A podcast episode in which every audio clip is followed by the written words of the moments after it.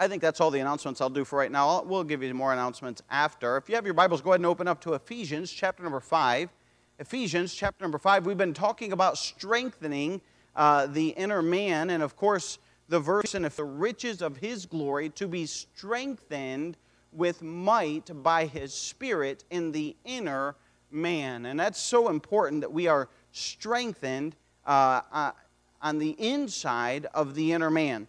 And uh, Ephesians chapter 5, we'll take our text uh, there in Ephesians chapter 5. And before I uh, get into the message, I, uh, someone had, had given me this, and, and, I started reading them, and I appreciated this.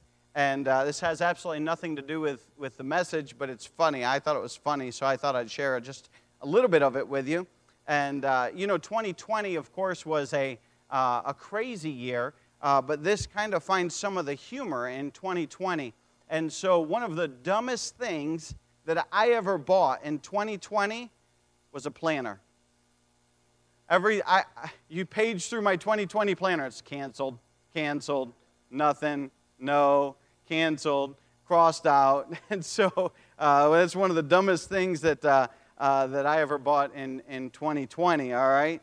And um, also in 2020, 2019, uh, we were always warned to stay away from negative people, you know, because they, they'll get, make you negative and kind of bring you down and things of that nature. And in 2020, we were warned to stay away from positive people, okay? Positive with COVID. And so uh, just a couple things.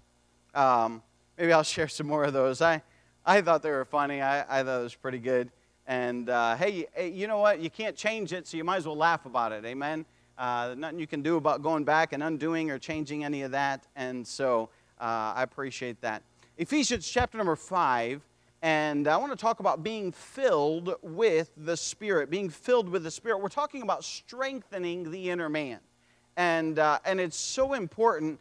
And uh, Ephesians 5, we're going to get into our passage. But before that, uh, I want us to understand this that every believer possesses the Holy Spirit um, at the day and at the moment that you were saved and that you trusted the Lord Jesus Christ as your own personal Savior, uh, the Bible is very clear that the Holy Spirit came and He indwells within you.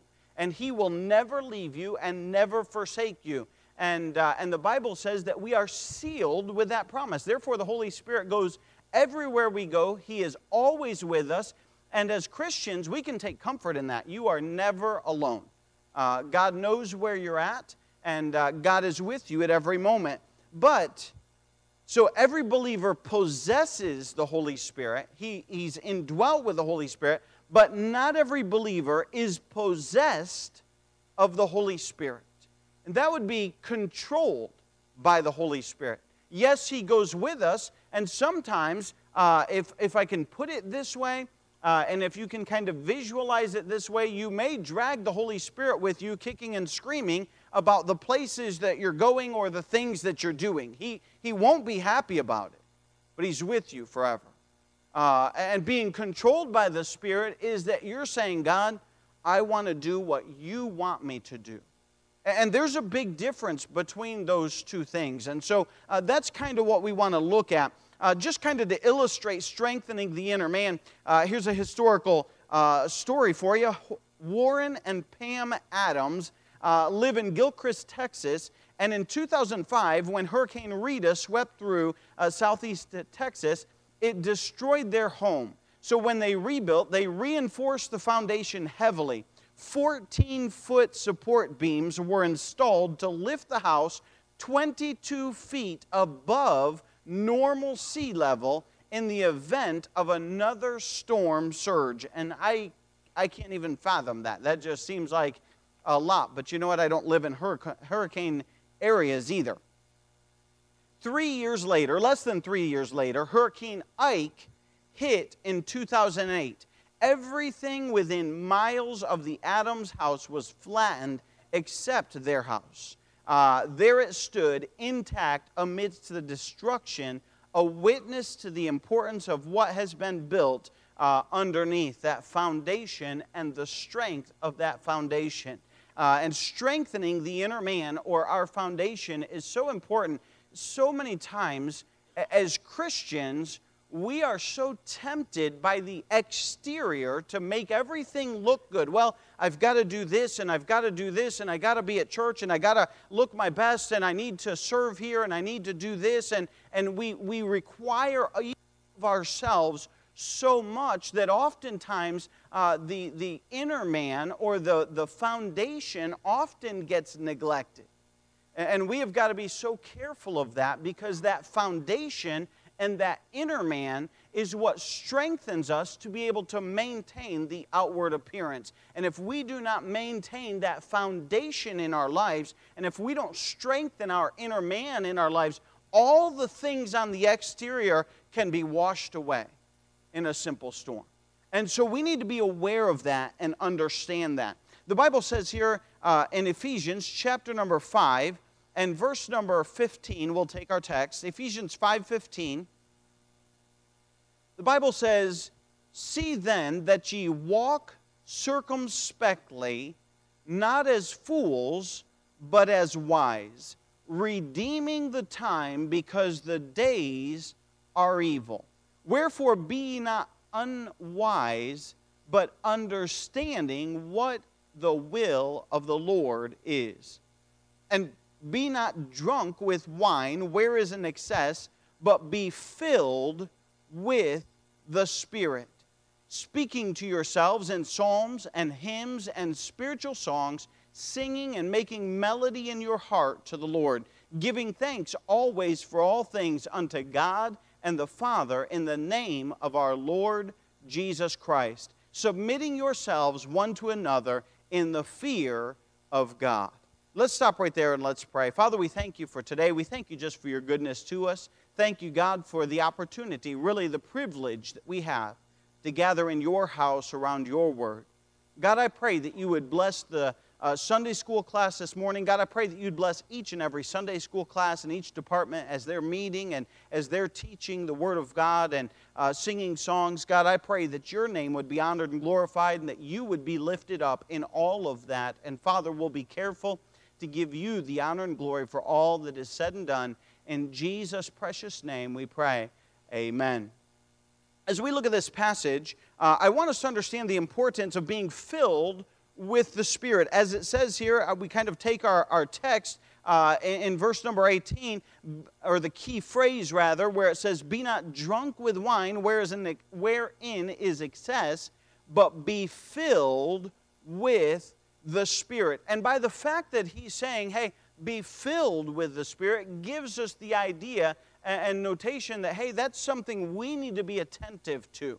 Uh, and that idea of filling, we will talk about that uh, and we'll get into that in our lesson. But even before we get there, uh, we have to see this that the Spirit, uh, we have to see, I want you to see the Spirit filled path uh, that this passage explains. Uh, you know, trusting the Lord Jesus Christ as your Savior is a one time decision. Uh, I often tell people, hey, you only need to get saved one time. Uh, you are saved for all of eternity after that. And, uh, and sometimes uh, people will get saved, you know, twice and, and, and you'll say, well, what's that about? Well, here's sometimes here's what happens. Let me explain that for you. Sometimes kids will come to church, and, and sometimes they grew up in Christian home. I grew up in a Christian home my whole life. And when I was young, I had made a profession of faith. And, uh, and when I got older, uh, I made that profession when I was four or five. I honestly don't remember.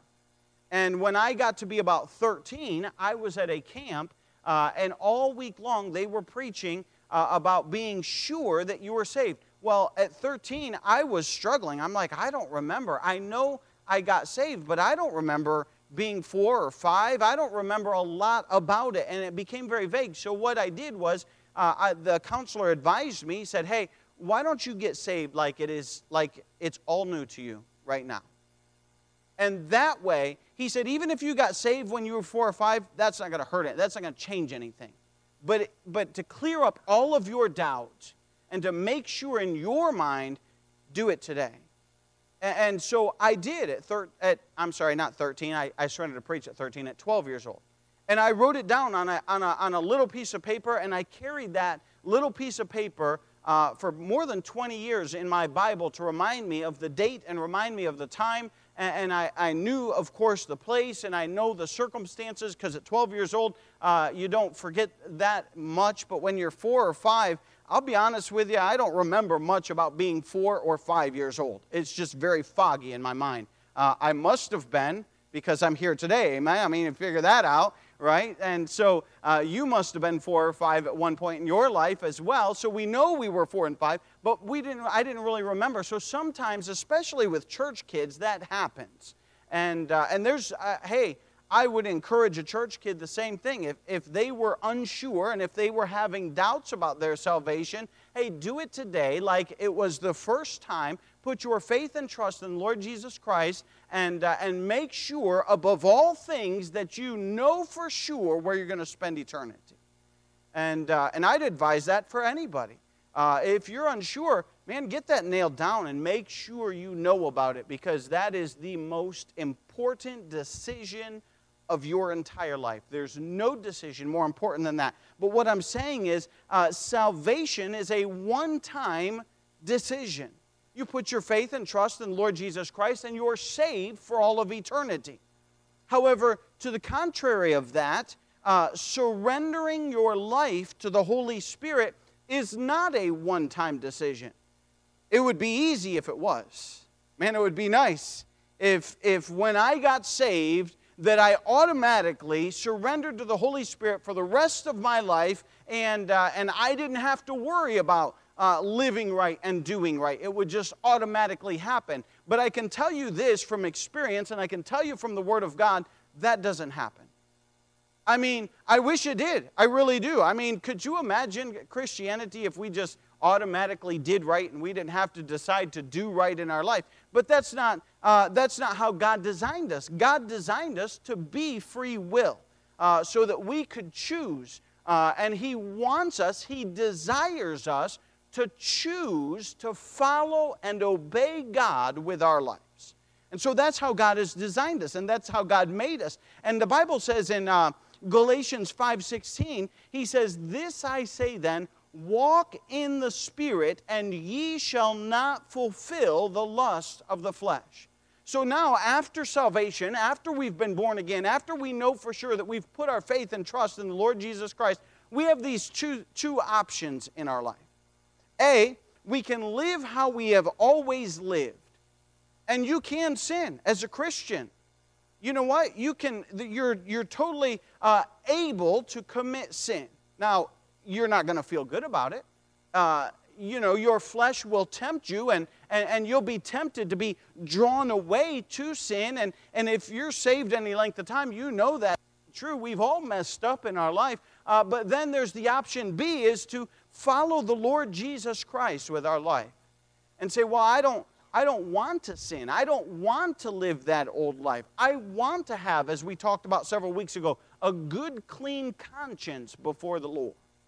And, uh, and that's what we ought to do, and that's what the Bible says. He says, Walk in the Spirit, and ye shall not fulfill the lusts of the flesh. He says here in our text, in verse number 15, See then that ye walk circumspectly, not as fools, but as wise and so we ought to choose to follow the Lord Jesus Christ. But it is a path of caution. Uh, and what's the caution that's in, issued there? Well, the word circumspectly means cautiously, with watchfulness every way, with attention to guard against surprise or danger. Uh, we talked about that on Wednesday night. On Wednesday nights, I'm going through the book of Proverbs, and, and we talked about prudence and, uh, and looking ahead down that road and saying, where is this path in life going to take me? Where is this friend in life going to take me? Where is this decision in my life going to take me? Looking down the road and saying, hey, what direction is this taking me in my life? And being prudent about that decision that we make. And the Bible would give us the same idea here in, in verse number 15. See that ye then, or see then that ye walk circumspectly. Listen, we know that the days are evil. No doubt about that.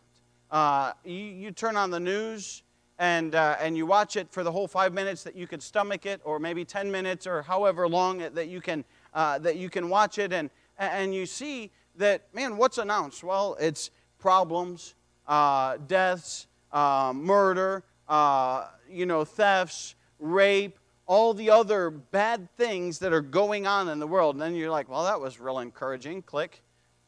Glad I watched that. And, and, and listen, we know that we live in, a, an evil day.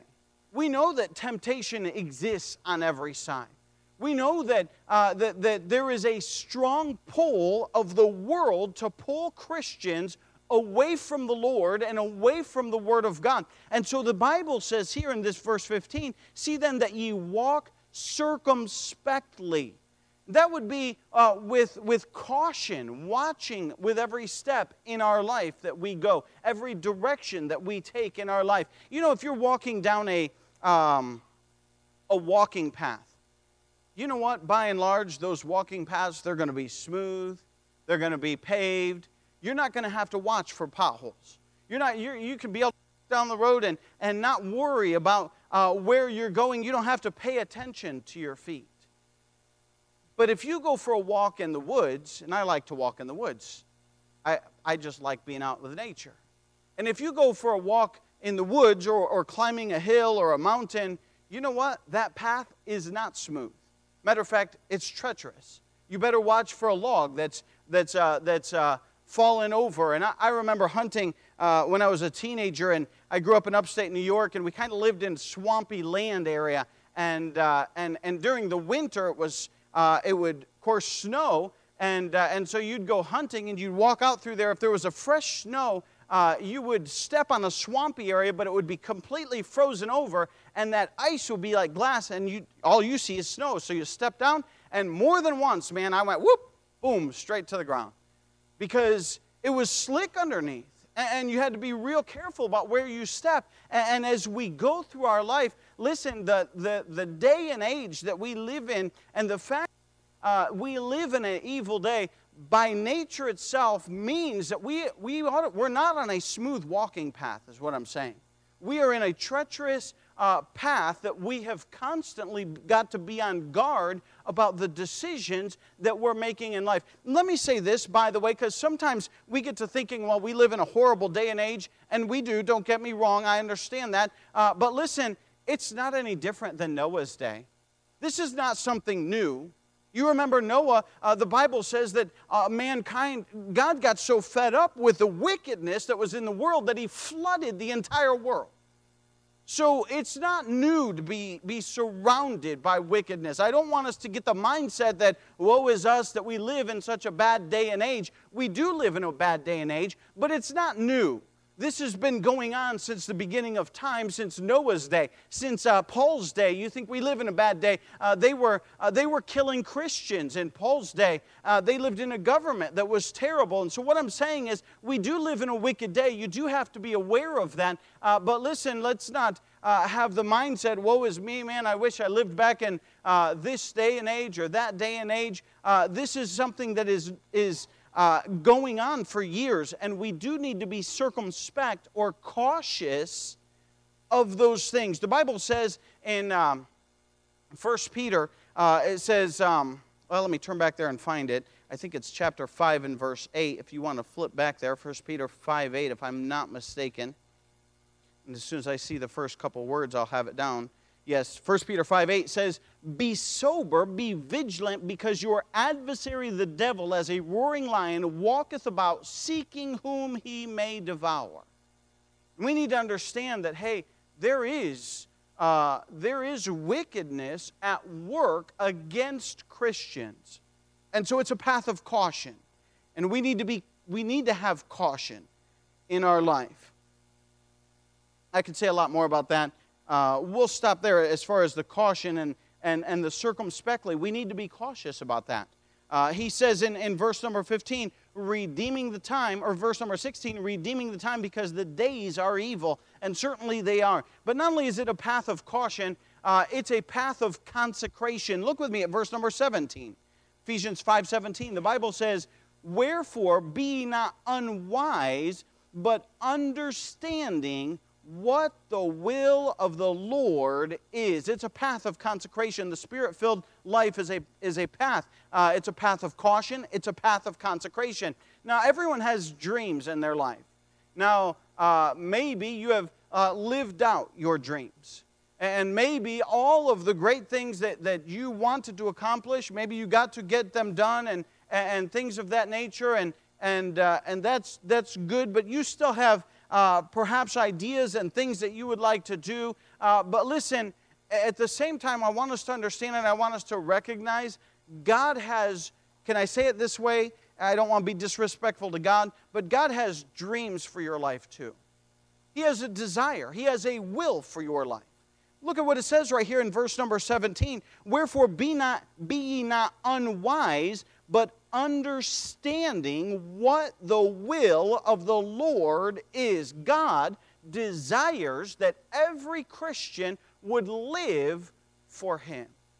We could go on. I could go through I've, I've done it before, uh, many verses that show the will of the Lord. Uh, we'll just look at one this morning, and you don't have to turn there, but 1 Thessalonians chapter number 4 and verse number 3 uh, states what is the will of God uh, for every Christian. And this is not individual. Sometimes God certainly has a different path for each person. Uh, but what we're talking about generalization, this is what God desires for every single Christian. He says in 1 Thessalonians 4 3, For this is the will of God, even your sanctification, that ye should abstain from fornication, that every one of you should know how to possess his vessel in sanctification and honor. Now, he said in those two verses sanctification twice. What is sanctification? Well, sanctification is the same thing as consecration. Matter of fact, it's defined by consecration the act of consecrating or setting apart for a sacred purpose. This is best illustrated uh, with an instrument. I was going to go grab my son's guitar over there. I, will I'll leave it over there. But it's best represented with an instrument. Did you know you can take the piano or the guitar or, or some other instrument and you can sit, maybe you can't, I can't, I can tell you that. And, and somebody can sit down and they can play masterfully a wonderful song on that piano or on that guitar. And it would sound beautiful, and you'd be like, man, that's wonderful. That's marvelous. And then somebody else could take and play a song that um, would still require a lot of skill. I'm not going to say it doesn't require skill, but it would probably upset you because music moves our emotions. And, they could play music. We were watching a, show the other night, and, and, uh, and it was an old, old show. Matter of fact, it was made in 1975. And, uh, and, and as we were watching it, somebody, some, some people just said, that's, that's not that old. Uh, sorry. I'm sorry. For television, it was old, okay? Uh, I'm sorry, I didn't mean to imply you're old, but the show was old. Filming, filming quality was not that good. And, uh, anyways, we were watching that show, and, uh, and, and I loved it. And, and they were kind of, it was a happy scene, and the music was happy. And then all of a sudden, the bad guys came on.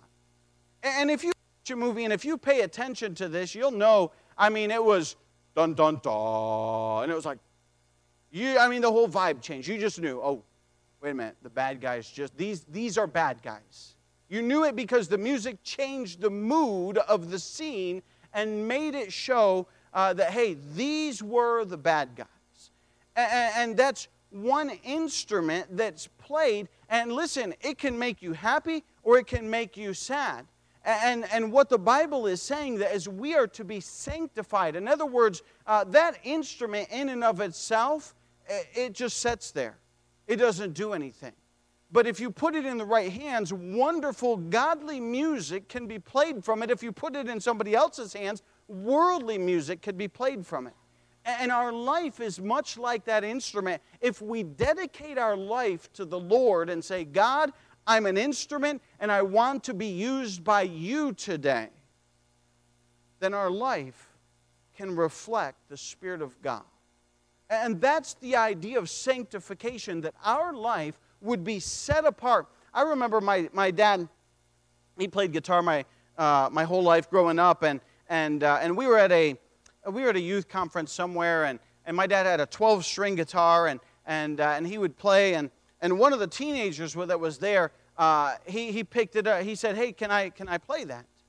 And my dad said, Sure, go ahead. And so the teenager picked it up and he started playing. And, and then he started playing stuff that I grew up in a Christian home I had never heard before. And my dad stopped him. He said, Hey, hey, wait a minute, wait a minute. He said, You need to know that guitar is sanctified. The teenager looked at him, puzzled. He didn't know what that meant. My dad said, That guitar is dedicated to the Lord. And all the songs that are going to be played on that guitar must be songs that would honor and glorify the Lord Jesus Christ. And if you think about our life in that way, uh, hey, listen, every single day, our life, if I can say it this way, is playing out a tune for the entire world to hear. And if we're sanctified and if we're dedicated and we're separated to the Lord and we're walking in the Spirit, as the Bible says, we shall not fulfill the lust of the flesh. And if we're in tune with God, then our life will put out a beautiful song that others can see and, and admire. And, and if we're not, then listen, we're going to fall in line with the rest of the world and how they live their life. And that's just the facts of what the Bible is saying here. He says, redeeming the time because the days are evil. And then he says, wherefore be not un- unwise, but un- understanding what the will of the Lord is. And God wants us to be sanctified. He wants our life to be consecrated. He wants our life to be set apart from the rest of the world and, and to live a godly life. So we can see the path of the spirit filled life. It's a path of caution, it's a path of consecration, and we ought to dedicate ourselves to the Lord Jesus Christ. But I want you to see the spirit filled purpose as well. Look with me at verse number 18. So the first one is the spirit filled path. Uh, the next one is the spirit filled purpose in verse number 18. Verse number 18 says this And be not drunk with wine, wherein is excess, but be filled with the Spirit. The spirit filled path of caution and consecration has a purpose, and you can be filled and controlled by the Spirit. In other words, if we decide, hey, I'm going to go down that path, of, of caution and yet consecration where I separate myself for the Lord and I say, God, I want to serve you today and I want you to be in control, then the purpose then is going to be in verse number 18. Uh, and, and he clarifies that. It is a determined purpose. He gives an illustration in verse number 18. He says, And be not drunk with wine, where is an excess. Now, uh, maybe you've never drank but you've probably been around uh, maybe somebody who has drank. Uh, in Peru, we, uh, it, was a, it was a regular problem. Um, matter of fact, when I was in Peru, I was there for several years, and, and uh, it wasn't until several years that I realized and I understood that it is, it is a ticketable offense in America to be drunk in public. I never knew that. Of course, I grew up in church my whole life and I wasn't around it. Well, in Peru, they were drunk in public quite frequently. It was a regular occurrence, matter of fact. And, um, and oftentimes our church, our church had a, a, instead of a nice reception area and things like that, we had a garage door. And you opened up that garage door and boom, there's your sanctuary. There's our church. And we didn't have a, a little reception area. I mean, it was, it was our church and the back wall was the street. And, uh, and that was just the way it was there. And, and so it was not uncommon for drunks to walk by while we were having service. It was not even uncommon for a drunk to wander into our church. Matter of fact, we had a guy posted at the back door, and, uh, and, he, and he, he did a phenomenal job, a much better job than myself. Uh, when a drunk would walk in, if, if they were not going to cause a problem and if they sat down on the back row, we just left them. I fear if they're not bothering us, we're not going to bother them. Maybe the Lord will, will touch their heart. Maybe they'll remember some of the message, so we didn't bother them. But if a drunk was noisy and belligerent and causing problems, uh, then, then he, would, uh, he was wonderful. He would put his arm around them and he would start talking to him and he would turn him around and walk him down the street walk him a block away. And he would turn around and come back. I don't know to this day how he did. He was really good at it. I was horrible. I mean, the time or two that I, I dealt with him, uh, I got fired and, uh, and somebody else was took over for me because I just, I didn't know what I was doing, and they were just really good at it, and I didn't know what I was doing. And, and so, uh, but what I'm saying is this that, that everybody knows if, if you've seen drunks or you've been around drunks by any stretch of the imagination, you know that's not a person.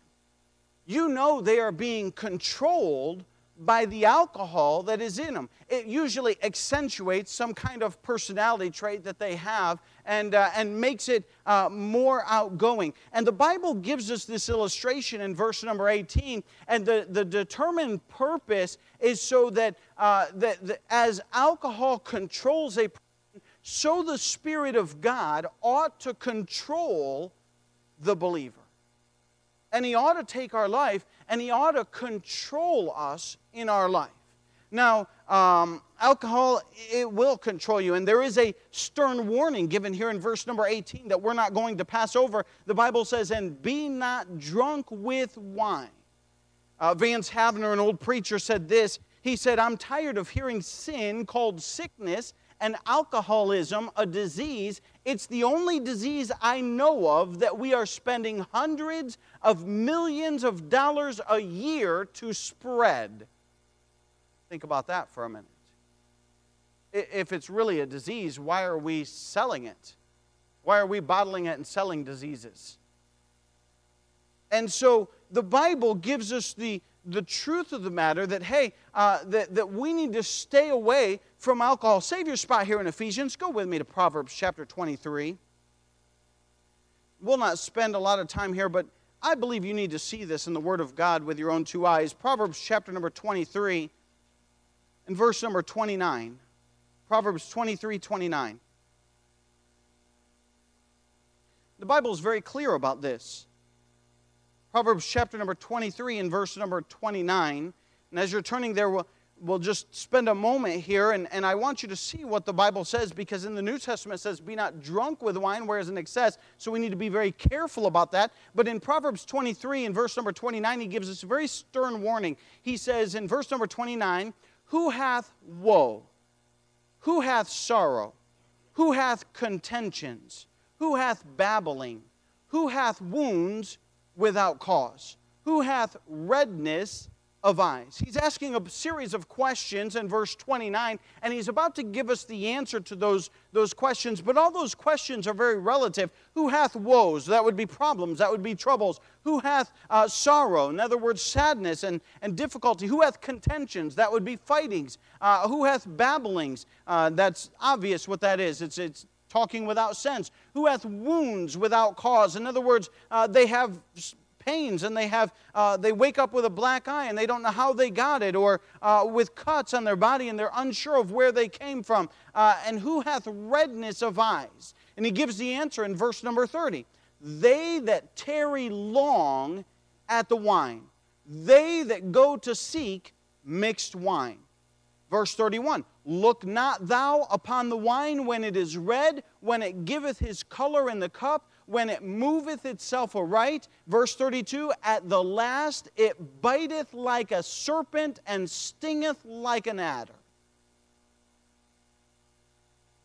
Verse 33 Thine eyes shall behold strange woman, and thine heart shall utter perverse things. Yea, thou shalt be as that as he that lieth down in the midst of the sea, or as he that lieth upon the top of a mast.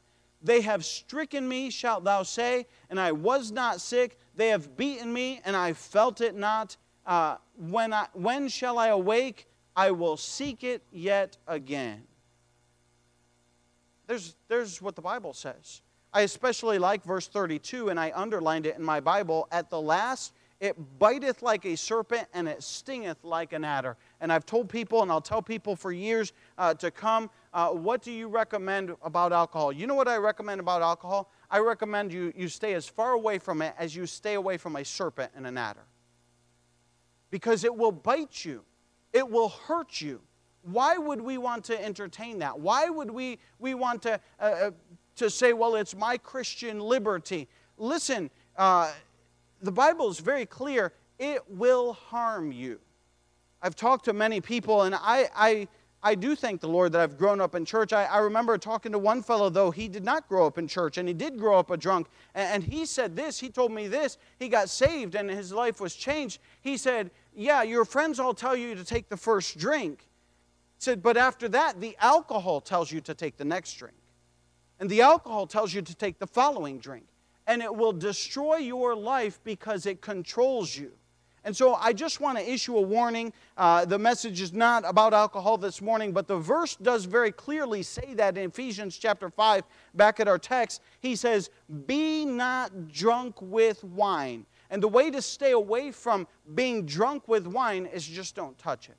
You don't touch it, you won't have to define where is drunkenness and where is not drunkenness. Just stay away from it uh, because it will harm you. And so the Bible gives us that warning in Ephesians chapter 5 and verse 18. And be not drunk with wine, wherein is excess, but be filled with the Spirit. And as I said, just like alcohol modifies that person and controls that person, he's using that illustration so that we understand hey, that the Holy Spirit of God ought to control our life. And that's so important. I'm not a I'm not an outgoing person by nature. I'm just not. Um, but you know what? After years of being in ministry and years of being saved and years of being a, a Christian, you know what I found? That, that I can go up and I can talk to people, not because I'm an outgoing person, but because I want to give them the gospel of the Lord Jesus Christ. And, and Shane Rice can't do it. Shane Rice is shaking in his boots, if you know the truth. But the Spirit of God says, hey, you need to, you need to tell those people about the Lord Jesus Christ. You need to witness to those people. And there's a control in my life that, that we yield ourselves to. We talked a little bit about that last week in Romans chapter 6 and verse number 13. He says, Neither yield ye your members as instruments of unrighteousness unto sin, but yield yourselves unto God as those that are alive from the dead, and your members as instruments of righteousness unto God. We need to yield our life to God on a daily basis we used to sing this song in junior church. I don't know if they sing it here or not, and and uh, and it was kind of a fun song to be honest with you. Most most of the uh, kids' songs are fun, and then we grow up and we get in a church and we kind of get uh, more mature and we don't laugh and have as much fun, but uh, but but we still all like those songs to be honest with you. And and and we used to sing this song, and it was um it was uh, I've got this tongue, I can't control. Blah, and we stick it out and shake it out. And we sing the next verse. I've got these hands. I can't control. And we got we sing shake them and we got I got these feet I can't control. But the end of each verse is so I give it to you, my Lord. And I ask you to help me control my tongue. Help you to help me to control my hands. Help me control my feet. That's exactly what the Bible is talking about in, Romans chapter 6 that we read, uh, that, that I quoted there in verse number 13, that we would yield our hands as instruments of righteousness to God, that we would yield our tongue as an instrument of righteousness to God, that we would yield our eyes, that we would yield our ears, that we would yield our feet, that we would yield our entire body to the Lord Jesus Christ and say, God, I am yours. I want you to control me. If I'm left to myself, I will cause problems. But with your help, I can do something better. And ask God to help you and yield, that's the key, yourself to the Spirit of God. Not only can we see the Spirit filled purpose, and that is the purpose, that our life could be used of God, but I want you to see the Spirit filled product. Look with me at verses 19 through 21. He says in verse 19, speaking to yourselves in psalms and hymns and spiritual songs, singing and making melody in your heart to the Lord. Music is so important. But man, the Spirit of God just gives you joy. He just does. He puts a song in your heart. And if you allow God to have control of your life, listen, that is a key to joy. I, have got so much uh, stuff here that we could talk about. Uh, you think about Paul and Silas. You remember when they were beaten and thrown into prison? And at midnight, take, take note, they were beaten, they were thrown in prison. And at midnight, they started singing praises to God. Now, if it was me, and maybe if it was you, I'll go out on a limb. Maybe you're better than me. But if it was me, man, I'd be in a pity party, wallowing, saying, man, I, Lord, I'm just trying to serve you. And look, now I'm here in prison. I'm tied up and I can't even get out. And I don't know. You know what they did? They started singing songs of joy to the Lord. That's the, that is the product of a spirit filled life. Not only that, but gratitude in verse number 20, giving thanks always for all things unto God. Where we live in a ingrateful society. Listen, Thanksgiving is not just a day that we celebrate in November, it ought to be every day for the Christian. That we can thank the Lord for his blessings in our life. And then, verse 21, he talks about submitting yourselves one to another in the fear of God. That's the product of cooperation and working together. You know, if every Christian is saved and they're walking in step with the Lord, you know what's going to happen is all they're all going to be walking in step. And, and we're all going to have good cooperation together. Why? Because we're following the Lord. And we're going to walk in step with Him. And so there will be that spirit of unity and cooperation. Those are products of a spirit filled life. So uh, we have the path, we have the um, purpose, and then we have the product uh, of what the spirit filled life looks like. So I hope that's a blessing to you as we stand to our feet and our heads are bowed and our eyes are closed this morning. Have a short hymn of invitation. Father, we thank you for today. We thank you for your goodness to us. Thank you, Father, for the opportunity that we have to gather in your house around your word. God, I pray that you'd help us to be yielded, submitted to you in our life.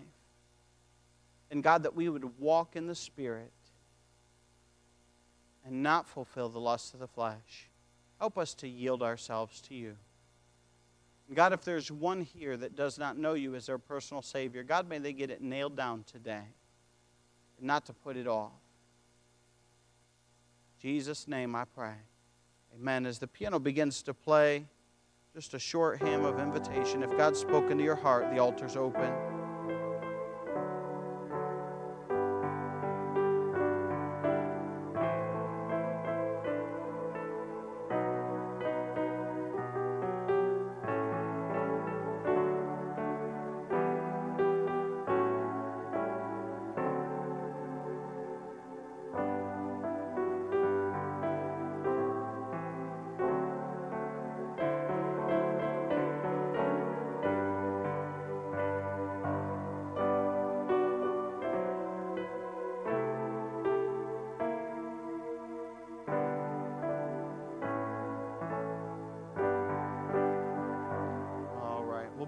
Invitation